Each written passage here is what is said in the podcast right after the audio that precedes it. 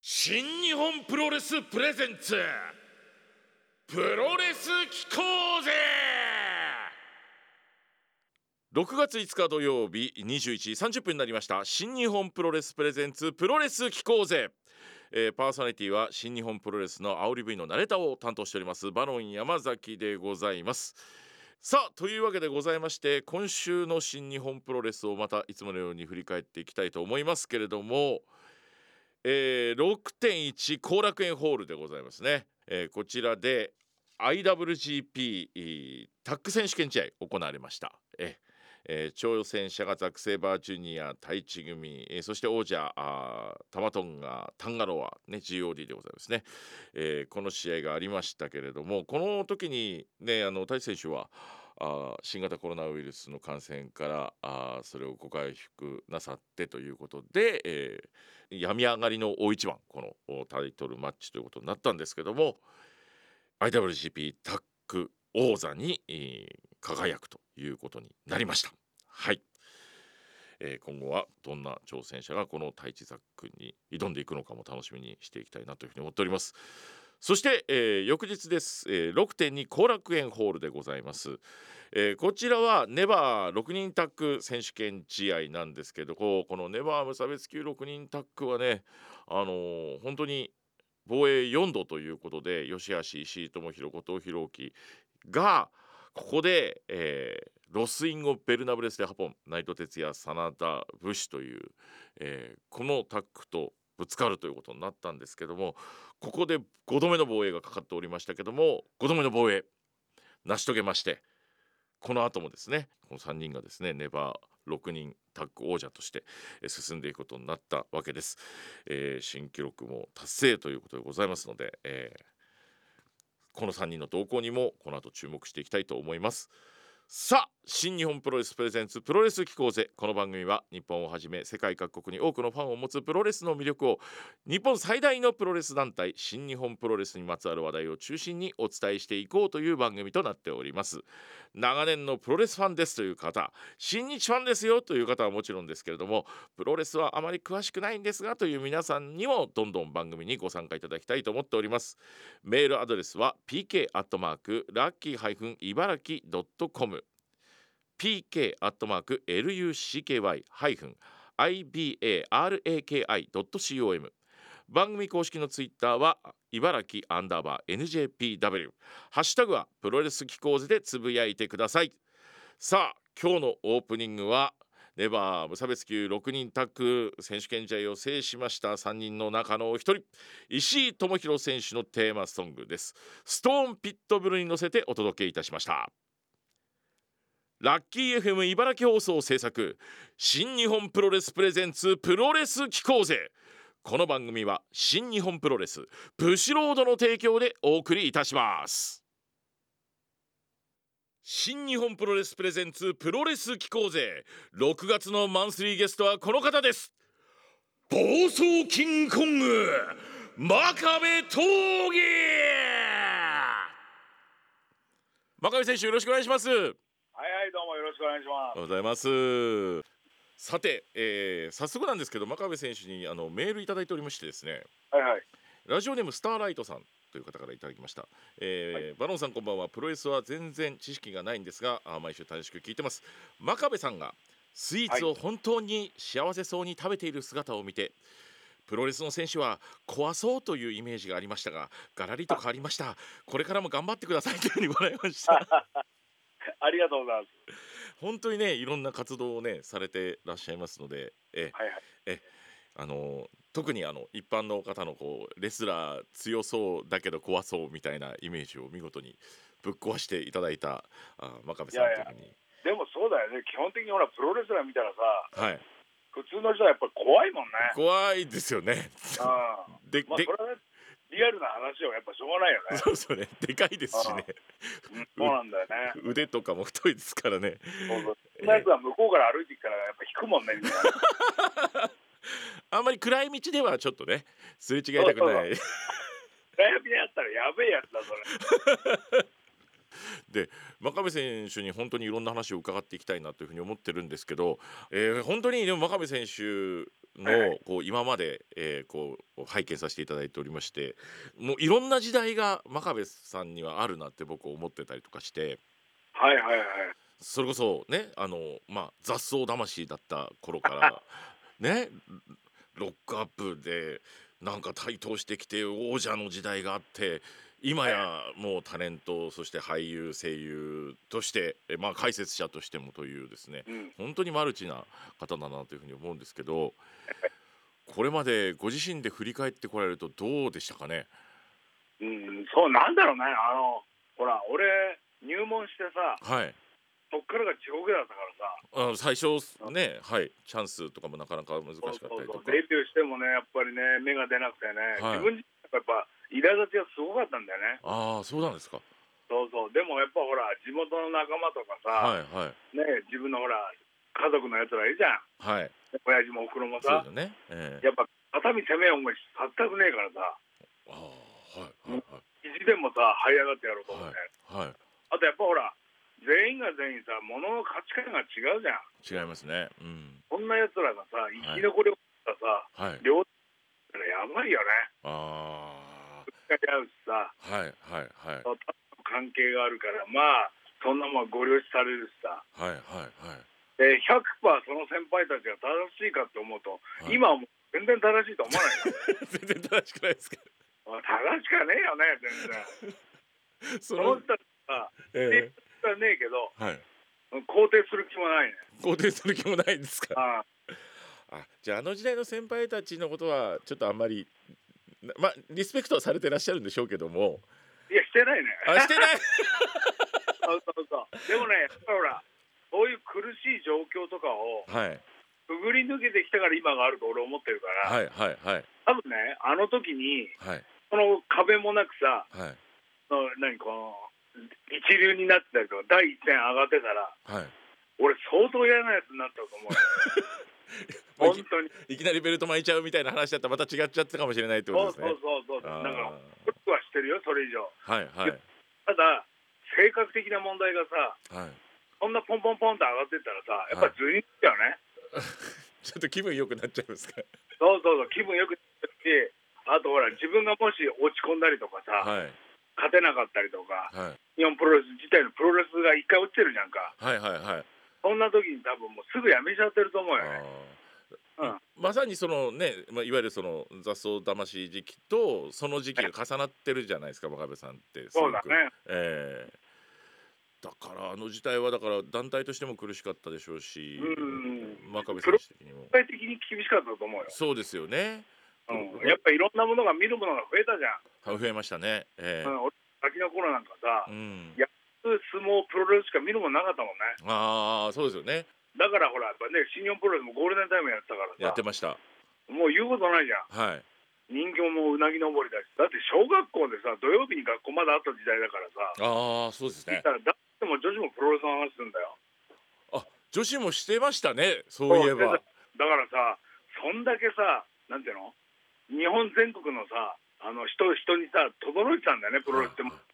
学校でね技の掛け合いとかして怒られてしましたもんねそうそううるせえななんて言いながら さみんなさ言ってたよそんなことやってましたや ってましたそうそうそうだから懐かしいよね今思えばもう 懐ねかしいですね懐かしいですけど今思うと危ないことやってましたね僕は子供の頃 やばいよね今やったらまず怪我のさ元じゃそうですねん、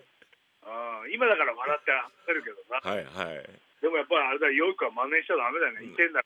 そうですそうですあのトレーニングしてる方がやることですからねっていうそういうことだよねそういうことええそうですよねでその時代からまあ選手になっていかれたわけですけど、ええええしかもちょっと先輩たちがそういうこうねリスペクトしてねえよって言いたくなるような先輩の中で でもででもやっぱね難しいよねそんなさ曲がったやつがさはいあのそのプロレスの世界入ってさはいスターダムに乗ってみはいはいはこっち乗りに決まってんじゃいうんまあそうですねん、うん、だからやっぱりそその時はための時期だよねあ人格形成というかさあはいはいだってもう変な話あの奴隷みたいなもんだからさあその時期ですかはこう先輩がさ白って言えば白だしさいはい黒黒だしそんなもん言い返しちゃいけねえもんだからさはいそうだからそんな世界にいたもんだからさ、はいねね、その指導者の人間が正しくないとやっぱり間違った方向に行くじゃんあんまり行きますね。えそうだからそういうものを俺見て育ってるからえ、さ、はい。これは絶対間違ってるなと思うのもうあげなかったもんね俺ああ、いやだから相当痛い目見たけどそさうです ね。そこはちょっと先輩と戦わなきゃよかったですけど戦っちゃったんですねあの時代っていうのは戦うっていう一方通行にはなってたけどさ、はいはい心の底ではふざけんなこの野郎ってずっと思ってた、だ今とはだいぶ違うんでしょうねそういう意味では新日本プロレスうん、全然違うあ全然違うただでもその時のそれがあるかあはらい今の何時代がいいのかなっていう気はすごくあるよねあーうんだからなんだろうなあのだって後輩もさ先輩もさはやいっぱり一人減りゃいいだけの話じゃんこ怖い話してます だっねて あねあのチャンスが増えるんだからそうですよねそうでも本当にプロってそういうなんていうのかな仕事なのよ、はい言ったら、はいそういう世界なのはいだから本当に誰しもがさ心を許すことなくさだから殺伐してたよすごく、あうん、ただでもなんだろうな俺俺いつも思ったのはさ、はい殺伐としていいのは試合なだけであはいプライベートはそこまで足引っ張る必要ねえんじゃねえかなってあー俺思っはいはいはい仲間じゃんだって、そうですよねうん、ただだからやっぱねあこれ思ったのよだからそんな時にさやっぱり自分が分かってないからこそマイナスだけであってはい俺がそれを全て分かった上でトップ取ったら全部変わるじゃんあそうですね真壁さんの色になりますもんねそうそうそうそうそうだからそう思った時にもうエンジンかかったよねああでもやっぱ俺しょぼいからさいつまでたってもさ目は出ないのも確かだったわけよあだけどやっぱりそんな時にほらね今でもやっぱりねたまに思い出すんだけどあ、さはい、鬼軍曹いたでしょ、おニュースいましたね。うんええ山本小哲鉄さん。 はい。ああそうだあの人にもね叱咤激励してもらって今があると思ってるからさ、うん、じゃあ小鉄さんは真壁さんにとってはいいいいいい軍曹だったんですよね。そうよだってあれだもん鬼の山本じゃなくて俺がいた時はさ仏の山本だもあ、そうですか。ん、うん、だってあの時ね、あはの山本さんがあの道場長やってた時は本当にみんな嫌だって言ってたよい。あもうもう逃げ出したくなるってみんな言ってたわねーあ、そうですか。山本さん乗ってるキャデラックの音が鳴っただけでみんな震え上がったって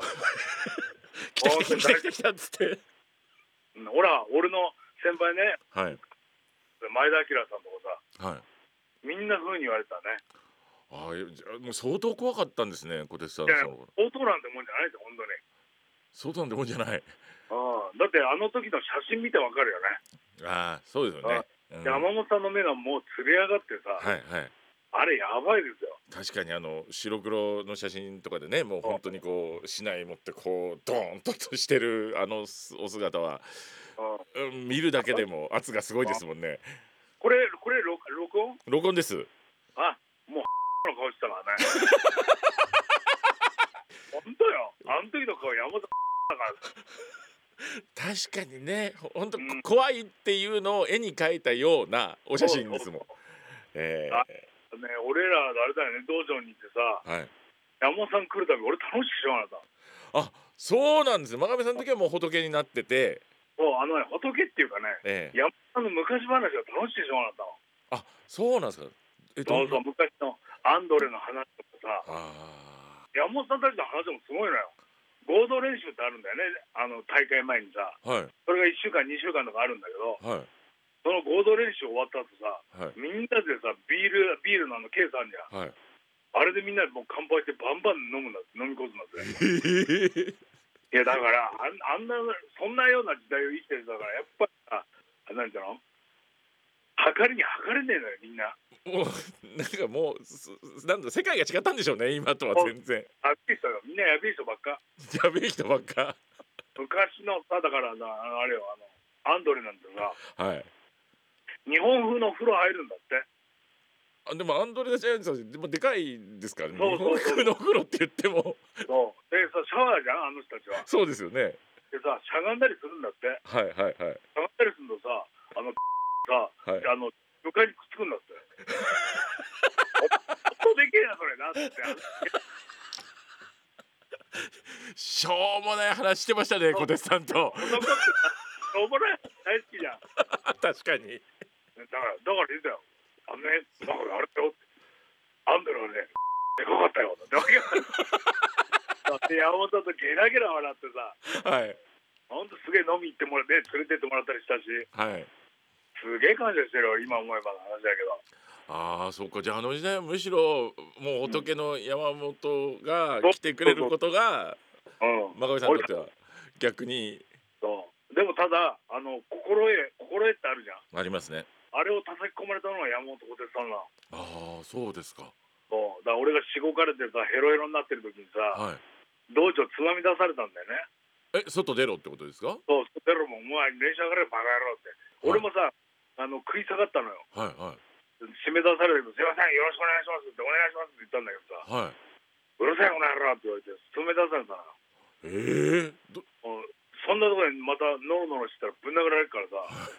あのシャワー浴びなきゃいけねえからすぐシャワー浴びたらさはいおっさんがいてねは山本さんもおかしく思うわけだ練習早く上がってさいはい「お前どうしたんだこの野郎」って言われてさは「いな何かあったのか?」って「いや何でもないです」って言っ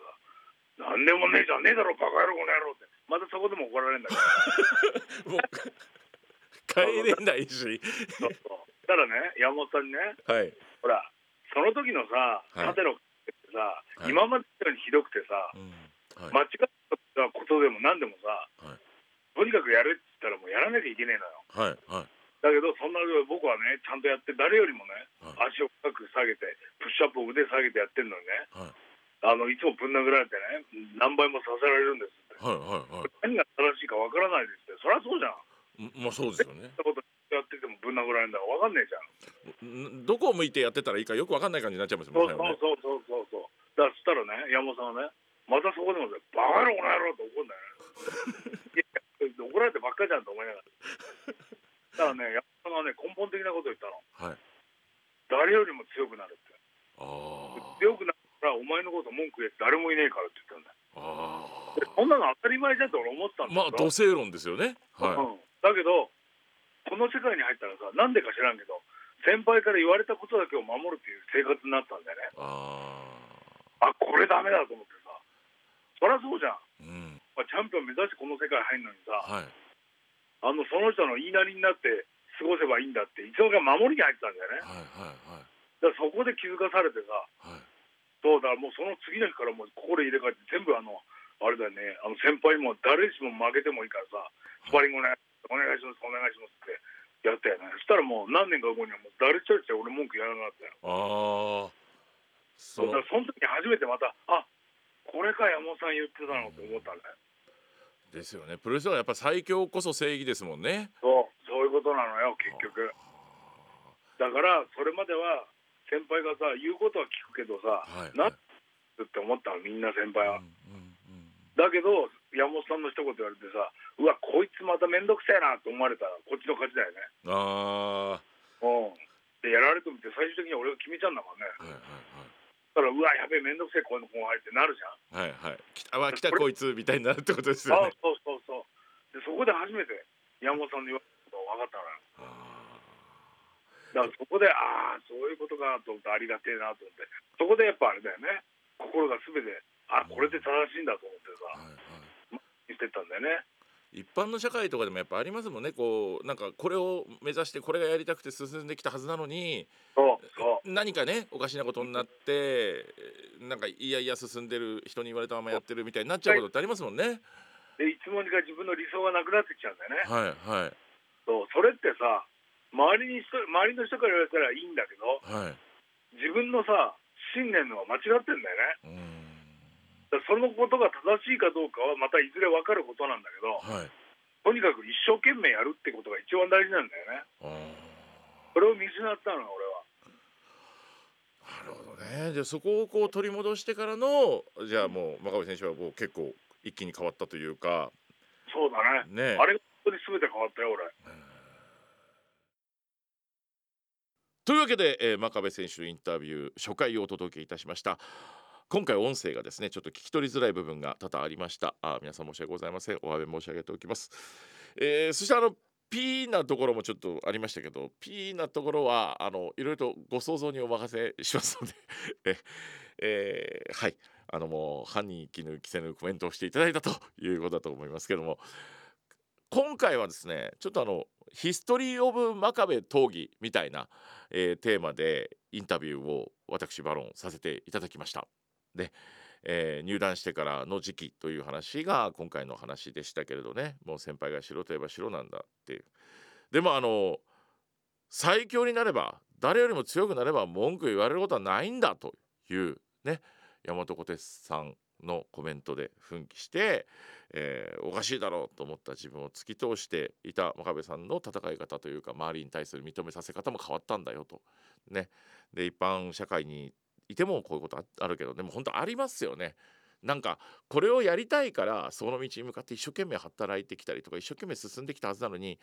なんかこう目の前にあることを一生懸命こなすだけになっちゃったりとかね、えーなんかプレッシャーとか嫌なことを避けて通っちゃったりとかねしちゃうんでしょうけどそれ僕もなんかすごくわかりますけどもやっぱ本当に誰よりも強くなれば文句言われないんだっていうこのね小鉄さんの言葉ですけど、えーこの言葉は自分の中にもしっかりとね、えー刻んでいきたいなとそして何事も一生懸命やることが大事だと本当にその通りだと思いますね、えーありがとうございます、えー来週もですね、えーヒストリー・オブ・真壁闘技第2章え聞いておりますので、えー今月は真壁さんのヒストリーをたっぷり聞いていただきたいと思います多分来週は P はないと思います当たればラッキープロレス飛行ぜクイズ正解発表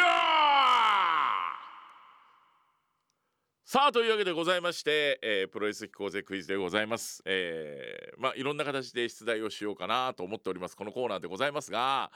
今回はあの前回があのすいません難易度高すぎちゃいましたので、えーシンプルにいきたいと思いまして、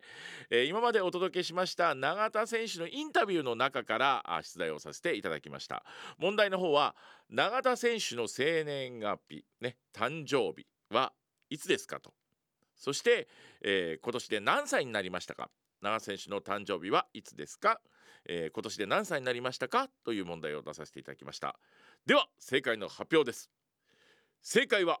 4月24日で53歳になられました、えーもう最年長で体感する記録をというね、えーことを永瀬さんもおっしゃってましたけども、えーなので今回のお正解は4月の24日あー53歳になれと、えーなんとインタビューした日があー当日ね誕生日の当日の朝だったという感じでございましたけども、えーで今回はあーこの正解をお書いていただいた方の中から抽選で2名様に、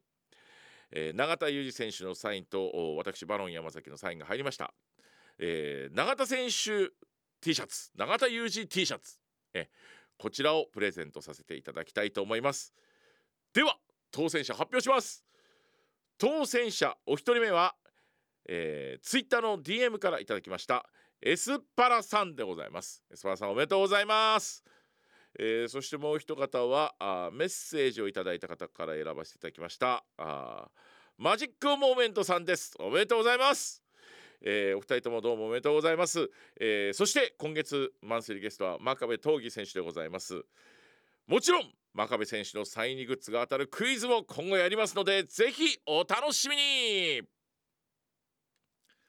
それでは皆さんからいただいたメッセージをおご紹介させていただきたいと思いますメッセージ皆さんありがとうございますラジオネームとよチャンネルさんありがとうございますえークイズについてですけれども答えが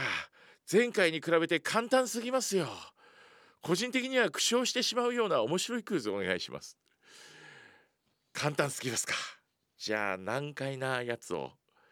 でも難解なんでねちょっといろんなアプローチで考えていきましょうね今度ね、えーどんなのがいいですかね、えーありがとうございます番組では皆さんのメッセージを募集しておりますメールアドレスは pk アットマークラッキーハイフン茨城ドットコムです、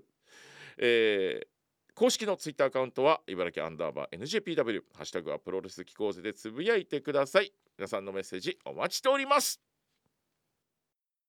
さて今週も新日本プロレスプレゼンツプロレス機構図最後までお聞きいただきまして皆さんありがとうございました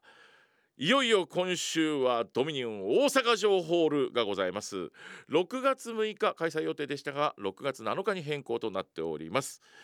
えー対戦カード気になるところでございますけれども、えー、ヨー VS エル・デスペラードを IWGP ジュニアヘビー級選手権試合で激突いたしますデスペラード選手はあーコロナウイルスから復帰してね、えーの戦いになります、えー、ヨウ選手もねあの4月に怪我から復帰したばかりでございますけどこの2人がどんな戦いを見せるのかどうぞお楽しみにそしてスペシャルシングルマッチイブシコータ VS ジェフ・コブですけれども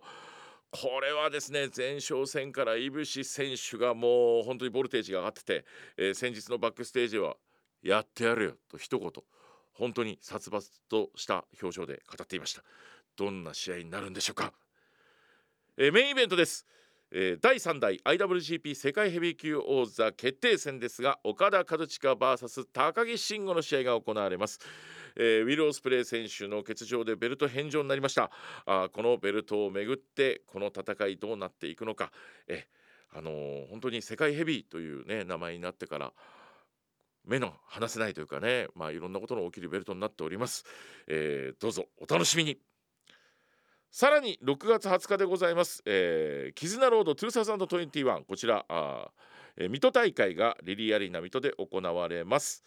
えー7月の中旬からはあーサマーストラグルシリーズうーえー7月19日のお祝日ですがあーこちら、うん、18時30分から茨城県龍ケ崎市総合体育館辰の子アリーナでの大会も行われますえーチケットの一般発売はあー今日からです今日6月5日からあー発売となっております、えー最新の情報は新日本の公式サイトをご覧くださいさてお送りしてまいりました新日本プロレスプレゼンツプロレス機構ぜいかがでしたでしょうか今後も皆さんと一緒に番組を作っていけたらなと思っております番組プロレス新日本プロレスのご意見感想などをいただきたいなというふうに思っております、えープロレスにまつわることならどんな内容でも OK ですぜひ番組に参加してくださいメールアドレスは pk アットマークラッキーハイフン茨城ドットコム pk アットマーク lucky ハイフン ibaraki ドット com となります、えー公式ツイッターは茨城アンダーバー NJPW ハッシュタグはプロレス機構ぜでつぶやいてくださいラッキー FM 茨城放送制作新日本プロレスプレゼンツプロレス機構ぜこの番組は新日本プロレスブシロードの提供でお送りいたしましたそれじゃあ来週もプロレス聞こうぜ